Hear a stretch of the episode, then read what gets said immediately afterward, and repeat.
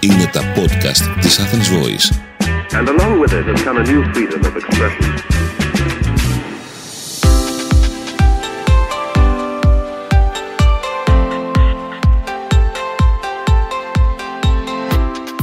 Γεια σας, είμαι η Αστερία Σταματάκη και ακούτε το 12ο επεισόδιο του podcast Health Bites. Ένα podcast το οποίο πραγματεύεται θέματα υγείας, διατροφής και ευζήν.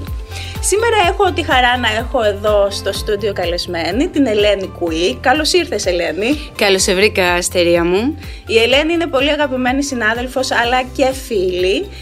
Είναι παιδοδιαιτολόγος και έχει εξειδίκευση στον παιδικό διαβήτη.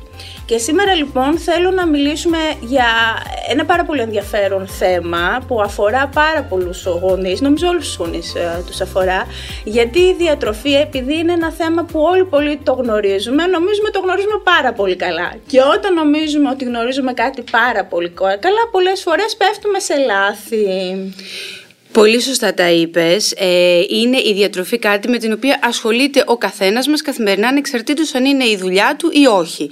Απασχολεί λοιπόν πάρα πολύ κόσμο και γι' αυτό ε, υπάρχει και πάρα πολύ πληροφορία όσον αφορά τη ναι. διατροφή και πόσο μάλλον τη διατροφή των παιδιών μας, που είναι πολύτιμα που θέλουμε να κάνουμε όλοι οι γονείς το καλύτερο για αυτά. Όμως η αλήθεια είναι, ε, Αστερή, ότι λόγω όλης αυτής της πληροφορίας, άρθρα, βίντεο, εκπομπές, ε, είναι δύσκολο για αυτούς για τους οποίους δεν είναι η δουλειά τους να φιλτράρουν την πληροφορία αυτή τις περισσότερες φορές και να την εφαρμόσουν σωστά. Και εκεί ξεκινούν κάποια πολύ έτσι, συχνά λάθη, ε, αγνά λάθη θα πω εγώ, ναι. που οι περισσότεροι γονείς μπορούν να τα κάνουν και από την πολύ τους αγάπη και ενδιαφέρον. Νομίζω τα, τα περισσότερα λάθη γίνονται με καλές προθέσεις. Βέβαια. Και επίσης, Στο συγκεκριμένο θέμα.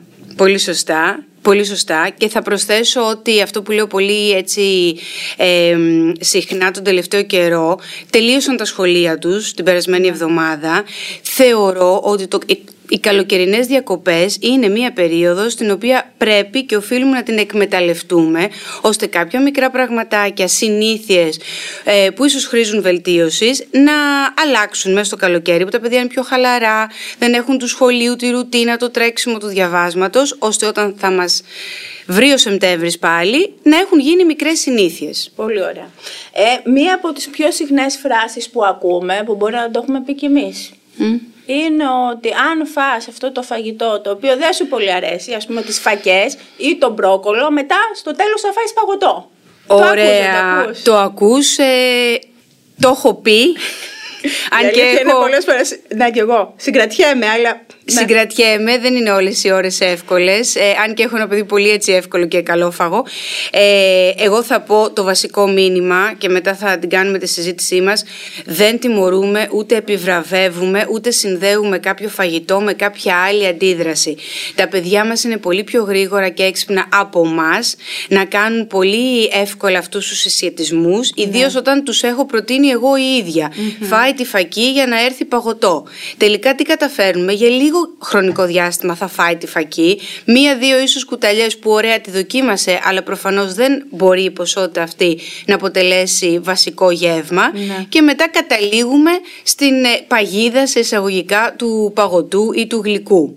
Στην ουσία είναι σαν να βάζουμε το υγιεινό τρόφιμο σαν καταναγκαστικό έργο και το παγωτό σαν την ευχαρίστηση, σαν την επιβράβευση. Ακριβώς. Θα δώσω το παγωτό το απόγευμα, μια άλλη στιγμή, όταν όλη η οικογένεια θα το, ε, θα το απολαυσει αλλά θα αποφύγω να το συνδέσω με το γεύμα εκείνο το οποίο είναι το πρόβλημα. Ας δώσω το παγωτό μετά από το παστίτσιο. Ποιος μου ναι. λέει ότι δεν λέω ότι δεν θα φάει παγωτό, αλλά το γεύμα το οποίο θέλω να προωθήσω. Η εξαγορά, Ακριβώς. Θα το προωθήσω μέσα καταρχήν από το παράδειγμα. Ναι. Ή μέσα από το παιχνίδι. Έλα να τις φτιάξουμε Ή τι άλλο θέλεις να ρίξεις μέσα. Ε, εμένα ήταν κάτι το οποίο έκανα και λειτουργήσε πάρα πολύ ε, θετικά στο να θέλει να δοκιμάσει καινούργια πράγματα. Την έφερα μαζί μου και έριχνε κάτι, εντάξει δεν μου χάλαγε τη συνταγή, mm-hmm. πρόσθετε κάτι το οποίο ήθελε με τα ίδια να το δοκιμάσει. Ναι. Έτσι.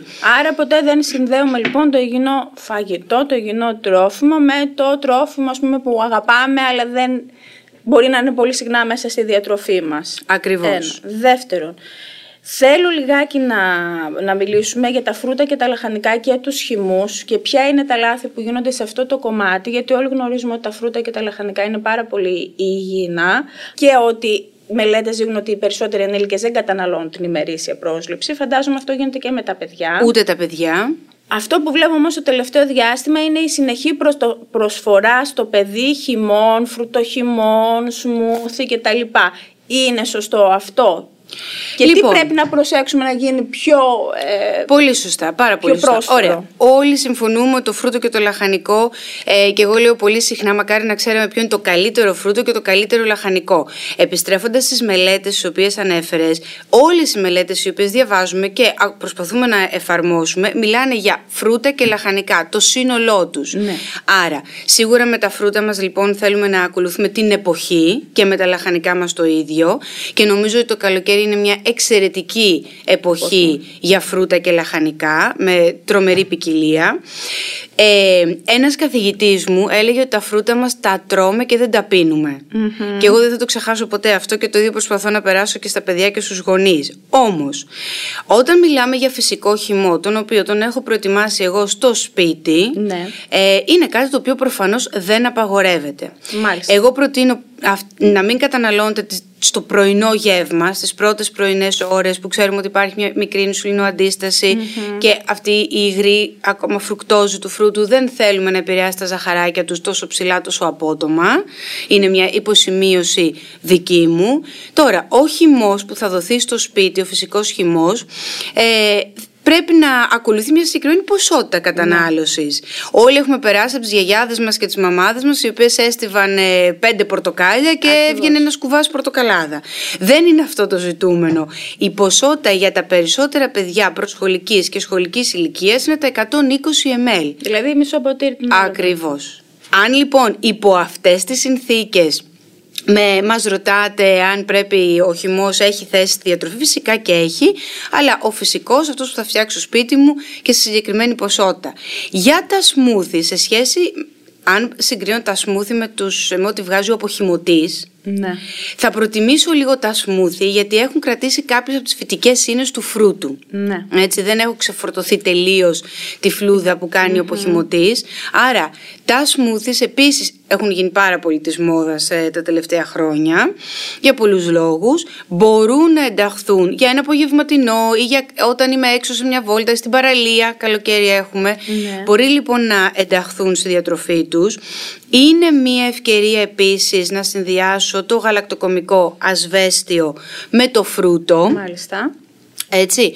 Οπότε είναι κάτι το οποίο δεν θέλω, δεν το διώχνω μακριά και εκεί όμως πρέπει να υπάρχει μια λογική κατανάλωση πάλι της ε, ποσότητας. Ναι. Η ποσότητα πρέπει να είναι πολύ σημαντικό γιατί ένας σμούθι μπορεί να έχει ένα ποτήρι γάλα και τρία φρούτα μέσα. Ναι, δεν είναι για ένα παιδί αυτό που περιέγραψες, έτσι. Εγώ λέω το, με- το μοιραζόμαστε αυτό. Αν αυτό είναι το, αυτό που βάλαμε τα υλικά μας, δηλαδή το smoothie επειδή όντως βγαίνει πιο παχύρευστο, να είναι σε μια ποσότητα 150-180 ml και μπορεί άνετα να σταθεί σαν ε, ένα γρήγορο σνακ, έτσι δροσιστικό αλλά και θρεπτικό μέσα στο καλοκαίρι. Γελάω γιατί σπάνια γίνεται αυτό.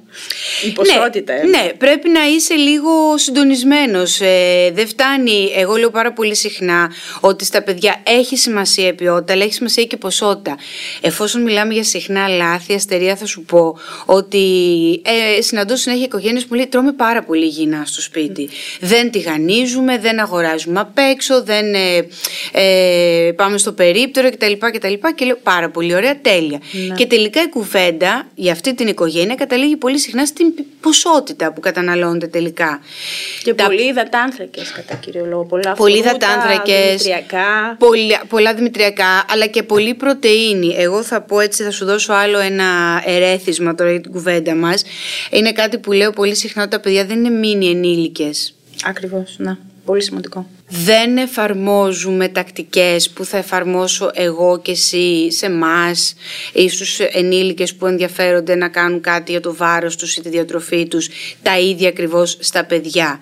Τα παιδιά έχουν μια βασική διαφορά σε σχέση με τους υπόλοιπους, δεν έχουν ολοκληρώσει την ανάπτυξή τους ακόμα. Άρα ό,τι κάνω ε, που αφορά στη διατροφή τους πρέπει να γίνεται με γνώμονα ότι πρέπει να ικανοποιήσω σίγουρα τη θρέψη τους για να υποστηρίξω την ανάπτυξή τους και να διορθώσω και εάν η σχέση ύψους βάρους δεν είναι σωστή για την ηλικία ή αν υπάρχει κάποια τροφική αλλεργία ή αν έχω παιδάκια τα οποία είναι έλλειπο Ναι. Πάντα όμως με βασικό γνώμονα τη θρέψη τους και το τι αρμόζει για την ηλικία τους κάθε φορά.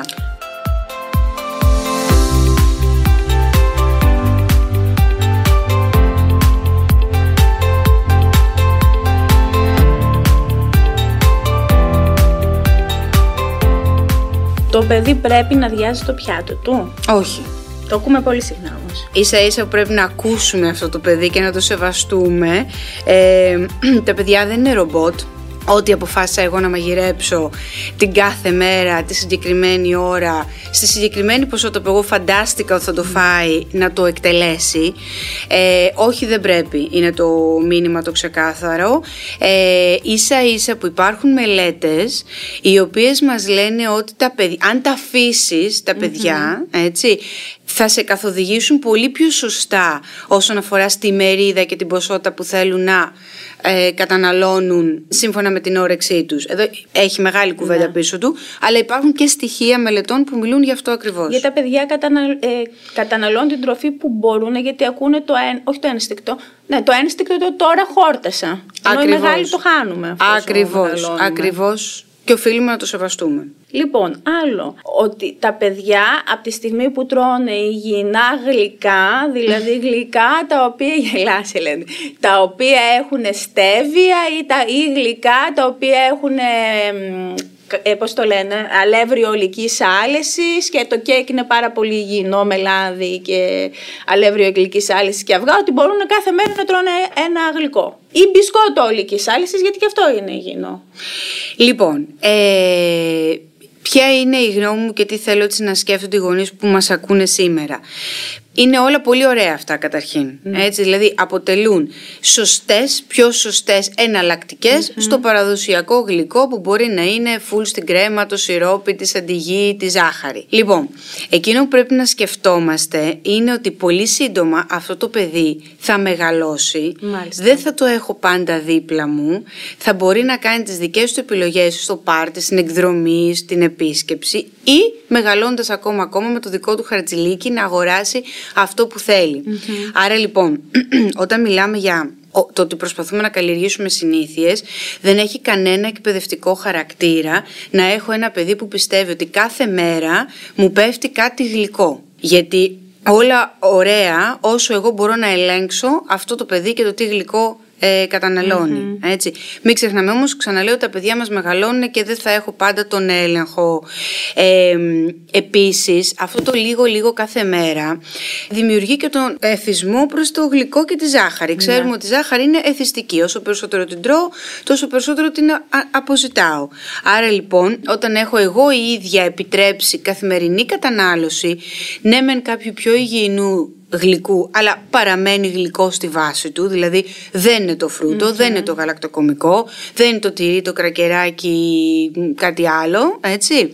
Λοιπόν, καλλιεργώ αυτή, αυτό το σταδιακό εθισμό ότι σε αυτό το παιδί ε, μ, πρέπει ζάχαρη κάθε μέρα, το οποίο είναι λάθος. Ναι. Είναι λάθος και μ, α, εάπαξ και καλλιεργηθεί, θα σου πω ότι είναι πολύ δύσκολο να το ξεφορτωθείς. Ξεφορτωθείς. Δηλαδή προτιμώ να έχω ένα παιδί το οποίο συνήθισε στα δύο-τρία γλυκάκια την εβδομαδα και κατ' εξαίρεση να γίνομαι πιο γενναιόδορη μαζί του και να λέω «Α, μας κάλεσαν, έχουμε γιορτή, όλη η οικογένεια ήθελε να φάει κάτι, θα το φάμε όλοι μαζί». Άρα να κάνω αυτό το δύο-τρία λίγο πιο έτσι γενναιόδωρο παρά να έχω το ανοιχτό θα γίνει ό,τι θέλουμε με τα γλυκά και να πρέπει να το μαζέψω μετά να το οργανώσω. Το δεύτερο σενάριο είναι πιο δύσκολο και για το γονιό και για το παιδί. Είναι καλύτερο να υπάρχει πρόγραμμα όσον αφορά για παράδειγμα τα γλυκά, ότι να ξέρει το παιδί ότι την Κυριακή που τρώει όλη η οικογένεια μαζί, ας πούμε, που θα πρέπει να τρώει περισσότερες φορές, αλλά λέμε τώρα την Κυριακή για παράδειγμα ή την Τετάρτη, γιατί Πέμπτη έχουμε γλυκό. Είναι καλύτερα αυτό και να το επιλέγει μόνο του; Ή δεν θα πρέπει να βάζουμε το παιδί σε τέτοια διαδικασία; Λοιπόν, Αστερία, θα σου πω εξαρτάται από το παιδί. Συναντώ πολλά παιδιά τα οποία τους αρέσει λίγο να έχουν μια έννοια προγράμματος ε, και λίγο να έχουν τον έλεγχο. Ναι. Άρα, μέσα στο πλαίσιο που έχω βάλει εγώ, ότι ξέρεις, κάθε εβδομάδα έχεις δύο με τρεις ευκαιρίες για γλυκό, μέσα στο πλαίσιο λοιπόν αυτό του δίνω σε εισαγωγικα τον έλεγχο ότι διάλεξε ποιες θα είναι αυτές οι δύο-τρεις ε, μέρες την εβδομάδα και μετά εγώ ζητώ αυτή η συμφωνία να έχει και μια απεικόνηση σε ένα ημερολόγιο, σε ένα δικό του τετραδιάκι, σε ένα πίνακα που καμιά φορά τους φτιάχνω εγώ και τους ε, δινω για να βλέπουν πότε έρχεται το γλυκό, άρα να ξέρουν τι να περιμένουν. Ναι. Έχω καταλάβει μέσω της επαγγελματικής εμπειρίας αλλά και της προσωπικής μου, ότι αν τα προετοιμάσεις τα παιδιά και δεν τα αφήσεις έτσι, εάν του πεις «Ε, δεν ξέρω πότε θα φάμε γλυκό, θα το έχει μονίμως έννοια. Σκέψη, ναι. Εάν όμως το, του παιδιού του δείξεις ότι όχι σήμερα, αύριο είναι μέρα γλυκού και δεν το κοροϊδέψεις, δεν του το στερήσεις, κρατήσεις λοιπόν τη συμφωνία, ε, σιγά σιγά αυτό με μεγάλη έκπληξη θα δουν οι γονείς ότι δουλεύει πάρα πολύ καλά. Λοιπόν, τα παιδιά, επειδή είναι παιδιά και δεν κινδυνεύουν ας πούμε, υπε- από υπερχολιστορολεμία ή οτιδήποτε, πρέπει να καταναλώνουν γαλακτοκομικά προϊόντα πλήρη. Επίσημες οδηγίες και Μάλιστα. όχι δικές μας Ναι. ε, απόψεις ε, λένε ότι μετά την ηλικία των δύο ετών είναι απόλυτα ασφαλές ε, τα γαλακτοκομικά προϊόντα γάλα, γιαούρτι, τυρί θα μιλήσουμε για το τυρί συγκεκριμένα, ε, μπορούν να είναι με χαμηλά λιπαρά. Επίσης, μετά την ηλικία των 5 ετών, το αφήνουμε στην απόφαση της κάθε οικογένειας, αλλά είναι απόλυτα ασφαλές αν θέλουν να αλλάξουν τα γαλακτοκομικά τους σε 0% περιεκτικότητα σε λιπαρά. Μάλιστα. Όταν μιλάμε για τα 2% ε, σε λιπαρα γαλακτοκομικά, έχουν κρατήσει ακριβώς την ίδια ποσότητα πρωτεΐνης, ακριβώς την ίδια ποσότητα ασβεστίου, Μάλιστα. δηλαδή τα πιο χρήσιμα, αν θέλεις, θρεπτικά συστατικά, ε, τα οποία τα χρειάζονται και τα παιδιά σε αυτές τις μικρές ηλικίες. Τι έχω κάνει, έχω γλιτώσει λίγα από τα ζωικής προελεύσεως λιπαρά του γαλακτοκομικού, το οποίο είναι καλό, θα έλεγα, για τη γενικότερη υγεία του παιδιού. Ε, τώρα, για το 0% έχω κάποιους ενδιασμούς, ακριβώς γιατί στο 0 έχουμε χάσει όλο το λίπος του γαλακτοκομικού, άρα έχουμε χάσει και τις λιποδιαλυτές βιταμίνες του τροφίμου.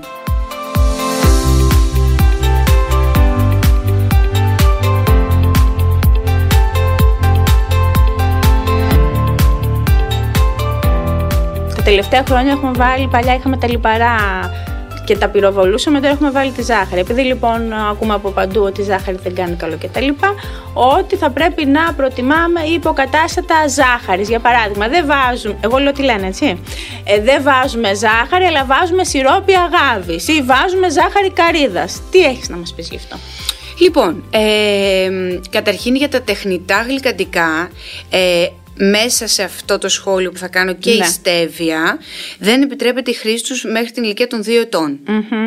Άρα λοιπόν μιλάμε από αυτή την ηλικία και μετά μπορούν να χρησιμοποιηθούν άφοβα στο ψήσιμο, στο κέικ, τα κουλουράκια κτλ. Ε, όσον αφορά τις φυσικές γλυκαντικές, ε, α- ζάχαρη, ε, σιρόπι αγάβης, ζάχαρη καρύδας, μελάσες, το μέλι, το Ναι. μέλι σίγουρα μετά την ηλικία του ενός έτους, ε, απόλυτα ασφαλή εις η χρήση του. Τα υπόλοιπα σαφώς και μπορούν να χρησιμοποιηθούν, όμως αποδίδουν θερμίδες, ανεβάζουν τη γλυκόζη του αίματος, δηλαδή δεν είναι άγνα, είναι ένα άλλο φυσικό γλυκαντικό. Μην δαιμονοποιούμε τη ζάχαρη και Γιατί υπάρχει αυτό και στους ενήλικες αυτή η άποψη, ότι επειδή έχει γλυκαντικό μπορώ να φάω μεγαλύτερη ποσότητα. Όχι, νομίζω το απαντήσαμε, δεν έχει Ωραία. κανένα εκπαιδευτικό χαρακτήρα. Προσοχή όμως με, αυ- με τη χρήση των γλυκαντικών μέσα και η στέβια για τις πολύ μικρές ηλικίες. Τέλεια. Υπάρχουν, ε, όπως ξέρεις Αστερία μου, ε, επίσημα ανώτατα επίπεδα κατανάλωσης για τις γλυκαντικές ουσίες και για τη στέβια ανά κιλό βάρους σώματος. Εκεί έγκυται η ασφάλεια της ποσότητας κατανάλωσης ε, η ο- για την οποία πρέπει να είμαστε πολύ πιο προσεκτικοί στις μικρότερες ηλικίες. Δηλαδή μπορούν πιο γρήγορα να φτάσουν στη συγκέντρωση κατανάλωσης που είναι η επικίνδυνη. Και επίσης υπάρχει και αυτό το λάθος μήνυμα που είπες ότι μπορώ να τρώω γλυκό κάθε μέρα που δεν ισχύει. Όταν ένα παιδάκι είναι αδύνατο και πολύ αδύνατο, θα πρέπει μπορεί να φάει ό,τι θέλει. Λοιπόν, Αυτό το βλέπουμε συνήθως όταν έχουμε δύο παιδάκια στην οικογένεια που ένα τώρα είναι κανονικό ή λίγο περισσότερο, έχει λίγο περισσότερο βάρος και ένα πιο αδύνατο. Και σου λέει το ένα ρε παιδί μου τρώει ό,τι να είναι και το αφήνω και το άλλο το περιορίζω. Τέλος πάντων, το άνοιξα. Α πάμε στο Λοιπόν, όχι. παιδάκι το πολύ αδύνατο. Όχι, το, το περιέγραψες πάρα πολύ σωστά. Δεν είναι λίγες οικογένειες που ζουν αυτή την πραγματικότητα. Ε, όμως εγώ θα πο- προσπαθώ με αφορμή το πιο το υπέρβαρο παιδάκι, ε, πολύ συχνά να φτιάξω σε εισαγωγικά και τη ρουτίνα του αδύνατου παιδιού της οικογένειας. Γιατί βλέπουμε τις περισσότερες φορές ότι αυτό το αδύνατο παιδί τελικά του επιτρέπουμε να φάει ό,τι θέλει, ό,τι να είναι, σε μία προσπάθεια απλά να καταναλώσει κάτι και τις περισσότερες φορές καταναλώνει αυτό που εγώ λέω άδειες θερμίδες.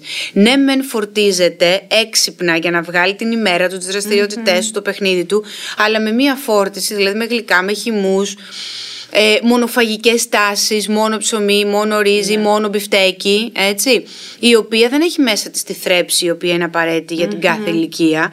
Άρα καμιά φορά με αφορμή, και το λέω στους γονείς, ότι με αφορμή το υπέρβαρο παιδί το οποίο σας κινητοποίησε, θα πρέπει να γίνουν και κάποιες αλλαγές στο παιδάκι το αδύνατο σε εισαγωγικά της οικογένειας. Ε, και, εκεί προσπα- και εκεί προσπαθώ ε, να μειώσω τις λιχουδιές τις περισσότερες φορές. Και δεν σημαίνει ότι ένα παιδάκι όπως και ένας ενήλικας ότι είναι αδύνατο, ότι δεν έχει πιθανότητες, για παράδειγμα, να αναπτύξει κάποιο χολι- υπερχολυστερολεμία. Που δεν είναι Ακριβώς. κάτι το οποίο είναι σπάνιο πια στις μέρες μας στα Όχι παιδιά. έτσι καθόλου. δεν είναι. Και το οποίο δεν το δείχνει ζυγαριά. Ναι, Βλέπεις ένα ακριβώς. παιδάκι με γυμνό μάτι, αδύνατο στα μάτια Ναι. σου, ε, ή που τρώει και δεν παχαίνει, να τα λέμε έτσι απλά, έτσι όπως τα ακούμε. Ε, Όμως κάνεις εξετάσεις και βλέπεις πίσω αποτελέσματα τα οποία μ, τότε σε κινητοποιούν. Δεν είναι αργά τις περισσότερες φορές Ναι. να μιλάμε για τα παιδιά. Αυτό είναι το όμορφο όταν ασχολείσαι με παιδιά, ότι πιάνει τόπο η παρέμβαση, ε, αρκεί να όλη η οικογένεια είναι έτοιμη. Αυτό. Και επίσης δεν σημαίνει ότι ένα παιδάκι επειδή είναι αδύνατο και τρώει ό,τι θέλει και δεν παχαίνει, ότι όσο περνάνε τα χρόνια θα ισχύει αυτό εσαΐ. Να πω εδώ, πολύ ωραίο το σχόλιο σου, ότι τις περισσότερες φορές αυτό αλλάζει στην προεφηβεία-εφηβεία. Ναι. Εκεί που έχουμε αυτή την αλλαγή των ορμονών, που τι κάνουν, το κάνουν πιο εύκολο να αποθηκεύσουμε, ιδίως τα κορίτσια μας, ε, και που όλα εκεί γύρω σε εκείνα τα χρόνια θέλουν να τρέξουμε με μεγαλύτερη ταχύτητα. Δηλαδή μπορεί να τρέξει το ύψος, αλλά θα τρέξει και το βάρος. Ναι. Αυτό εξηγώ στους γονείς. Άρα ναι, συμφωνούμε απόλυτα. Η εικόνα δεν θα είναι πάντα η ίδια. Ποιο άλλο, ποια άλλη τακτική δεν είναι πολύ σωστή από αυτές που παρατηρείς εσύ; Δύο έχω κατά νου, πολύ σύντομα θα αναφερθώ. Είναι η υπερκατανάλωση πρωτεΐνης. Ναι. Αυτό εννοούσα προηγουμένως ε, ότι προσπαθούμε να ε, ε, χρησιμοποιήσουμε τακτικές που ίσως λειτουργούν στους ενηλικες που δεν ξέρουμε και πάντα, στα παιδιά. Βλέπω λοιπόν ε, οικογένειες που λέει δεν θα φάει ψωμί, δεν θα του δώσω ρύζι, ξέρω εγώ μακαρόνια, αλλά φάει όσο κοτόπουλο θέλεις, μπιφτέκι κτλ. Θα πω εγώ ότι η υπερκατανάλωση πρωτεΐνης ε, για την ηλικία και το βάρος του παιδιού κάθε φορά, ιδίως στα αγόρια μας, έχει οδηγήσει πολύ συχνά σε υπερβαρότητα. Άρα λίγο προσοχή, μαμάδες, μπαμπάδες και όλοι οι φροντιστές. Ε, δεν μπορώ να κόβω μία ομάδα από το πιατο του παιδιού και να υπερκαταναλώνει από Κάποια κάτι άλλη. άλλο. Πρέπει να υπάρχει μια πολύ ωραία ισορροπία σε όλα αυτά. Ε, οπότε σίγουρα εκεί ε, συχνά γίνεται ένα λάθος με την υπερκατανάλωση πρωτεΐνης και νομίζω θα κλείσω με μια κατηγορία γονιών, οικογενειών που συναντώ με ακραίες μη ρεαλιστικές απαιτήσεις Ναι. από τα παιδιά. Δηλαδή. Ε, δεν θα φάει καθόλου γλυκό. Το αντιθετο Ε, δεν θα μπει ποτέ λευκό ψωμί στο σπίτι, δεν θα φάει ποτέ λευκό μακαρόνι. Ε, Ε, βλέπω και το άλλο, συγγνώμη, λέμε σε διακόπτω να σχολιάσεις και αυτό που είναι στην ίδια κατηγορία. Θεωρώ ότι επειδή εγώ έχω αποφασίσει να γίνω vegan, θα κάνω και το παιδί. Πολύ σωστά. Εκεί θέλει μεγάλη σπουδή και προγραμματισμό και από εμάς αν θέλεις. Δεν είναι εύκολη υπόθεση να κάτσεις ε, όπως παραδοσιακά κάνουμε ή όχι παρα- τόσο παραδοσιακά να υπολογίσεις τις ανάγκες παιδιούς σε θρεπτικά συστατικά, να τα βάλεις κάτω με γεύματα και μερίδες και όλα να σου βγουν σωστά, ε, υπό κανονικές συνθήκες, πόσο μάλλον σε ένα παιδί, σε μια οικογένεια που θέλει το παιδί του να ακολουθήσει vegan διατροφή. Ε, σε αυτή την κατηγορία αστερία έχω συναντήσει οικογένειες με πολύ μικρές ηλικίες που θέλουν να ακολουθήσουν την τάση αυτή και που ακόμα ακόμα δεν θέλουν να χορηγήσουν και κανένα συμπλήρωμα. Μάλιστα. Εκεί έχουμε μεγάλα προβλήματα, θα το πω ξεκάθαρα για τους γονείς σήμερα. Ε, δεν, μπορούμε, δεν μπορούμε να τα έχουμε όλα ε, όταν μιλάμε για διατροφή και παιδια και τελική έτσι θρεπτική αξία. Άρα λοιπόν, ακραίες και μη ρεαλιστικές απαιτήσεις, από όπου και αν ξεκινούν αυτές, ε, νομίζω ότι δεν μπορούν να εφαρμοστούν στα παιδιά και δεν θα έπρεπε. Ναι. Γιατί περνάμε και μηνύματα, μην ξεχνάτε, μέσα από το σπίτι πρώτα, ε, για το τι σημαίνει διατροφή τελικά.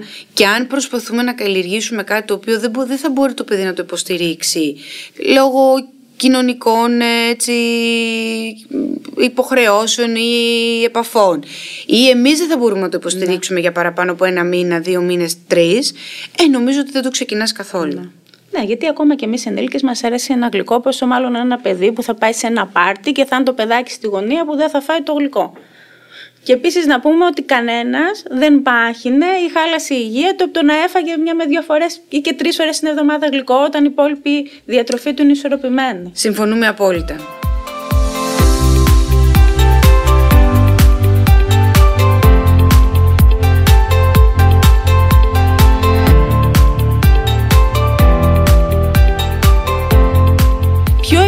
Μήνυμα, γιατί κανένας δεν γεννήθηκε γονιός, κανένας δεν γεννήθηκε διαιτολόγος, κανένας δεν γεννήθηκε επιστήμονας. Ποιο είναι το μήνυμα, οπότε λάθη κάνουμε όλοι και εννοείται ότι ε, και θα κάνουμε. Το θέμα είναι να μην επηρεάσουμε πολύ την διατροφική συμπεριφορά του παιδιού μας και την υγεία του. Ποιο είναι το μήνυμα που θα ήθελες να περάσεις εσύ στους γονείς που μας ακούν; Πάρα πολύ ωραία ερώτηση. Ε, θα σου πω. Θεωρώ καταρχήν πολύ σημαντικό το ξε... ακόμα και από την εισαγωγή στερεών. Μπορεί να σου ακούγεται αστείο, αλλά από την πρωτη επαφή του παιδιού με το φαγητό θα πρέπει καταρχήν να υπάρχει μια ηρεμία γύρω από την ε, ώρα του φαγητού. Θα πρέπει να, να μην υπάρχουν μεγάλες προσδοκίες, έτσι, μικρά βηματάκια. Ε, ακούω πολύ συχνά μια ανάγκη έντονη των γονιών για ποικιλία. Ε, πότε θα τα φάει όλα. Δεν έχει όλη τη ζωή μπροστά του για να τα φάει όλα. Θέλω λίγο με ψυχραιμία και ηρεμία, βασικό μήνυμα. Θες είναι 6 μηνών, θες είναι 6 χρονών, να εδραιωθούν κάποιες πολύ σωστές συνήθειες με ηρεμία, ξαναλέω στα παιδιά. Θέλεις συνέπεια. Ε, ακόμα, ακόμα και μ, να μην ανακατεύονται πολλοί άνθρωποι στο τάισμα του παιδιού ή να μην ακούγονται πολλές φωνές για το τι θα γίνει με το γεύμα του παιδιού. Τα μπερδεύουμε και τα αγχώνουμε. Τρίτον, ε, μ, λίγο προσοχή στο τι ζητάμε από τα παιδιά. Ε, τεράστια πιάτα, παραφορτωμένα, υπάρχουν παιδάκια τα οποία τα αγχώνει αυ- αυτή η εικόνα του πιάτου. Οπότε, ε, όχι θα φάνε το μισό, δεν θα φάνε καθόλου, θα αποτραβηχτούν. Και τέταρτο και σημαντικό, ε, ακούς το ίδιο το παιδί. Μπορούμε να καθίσουμε εδώ πέρα και να μιλάμε για ε, κατευθυντήριες οδηγίες, ώρες ατελείωτες ή τι έχει δείξει η, μ, η εμπειρία η δική μου και η δική σου. Ε, το κάθε παιδί είναι διαφορετικό και κάτι που εγώ λέω συνέχεια, ακούς το παιδί και και διαβάζεις τα μηνύματα που σου δίνει. Το είπαμε προηγουμένως, εάν ένα παιδάκι δεν θέλει να συνεχίσει να τρώει, σταματάμε εκεί, τελειώσαμε. Ή αν ένα παιδί σου ζητάει ε, να φάει και λίγο παραπάνω, του το δίνεις. Θέλει μ, ε, να έχουμε τις κεραίες μας λίγο συντονισμένες με τα παιδιά όσον αφορά στη διατροφή. Ε, και από εκεί νομίζω ξεκινούν τα περισσότερα λάθη. Εκτός από, τις καλείς, από την καλή διάθεση και το να διαβάζω 10 site ταυτόχρονα, ξεκινάει και από αυτό το ψυχραιμία, ηρεμία, συνέπεια, όχι πολλές φωνές και τα, ακούω τα σημάδια που μου δίνει το παιδί. Και επίσης να μην ξεχνάμε ότι υπάρχουν και οι ειδικοί. Πολύ Είτε σημαντικό. ο παιδίατρος είτε ο διαιτολόγος και ο παιδοδιαιτολόγο μπορεί να μας βοηθήσει σε κάποιες συστάσεις. Δεν λέμε να, έχουμε, να παντρευτούμε το διαιτολόγο, αλλά μπορούμε να πάμε έστω και μία φορά, αν δεν υπάρχει κάποιο πρόβλημα, να πάρουμε κάποιες οδηγίες. Ναι, είναι πολύ ωραίο αυτό που το αναφέρεις. Ε, με μεγάλη μου χαρά. Τα τελευταία τα τελευταία να πω πέντε χρόνια, όλο και πιο συχνά βλέπω ζευγάρια τα οποία έρχονται συμβουλευτικά. Ναι. Και λέω, ε, με μεγάλη μου χαρά τους λέω ότι μακάρι να συναντούσα περισσότερες οικογένειες σε αυτό το στάδιο. Ε, θα είχαμε προλάβει άλλα προβλήματα και ανησυχίες.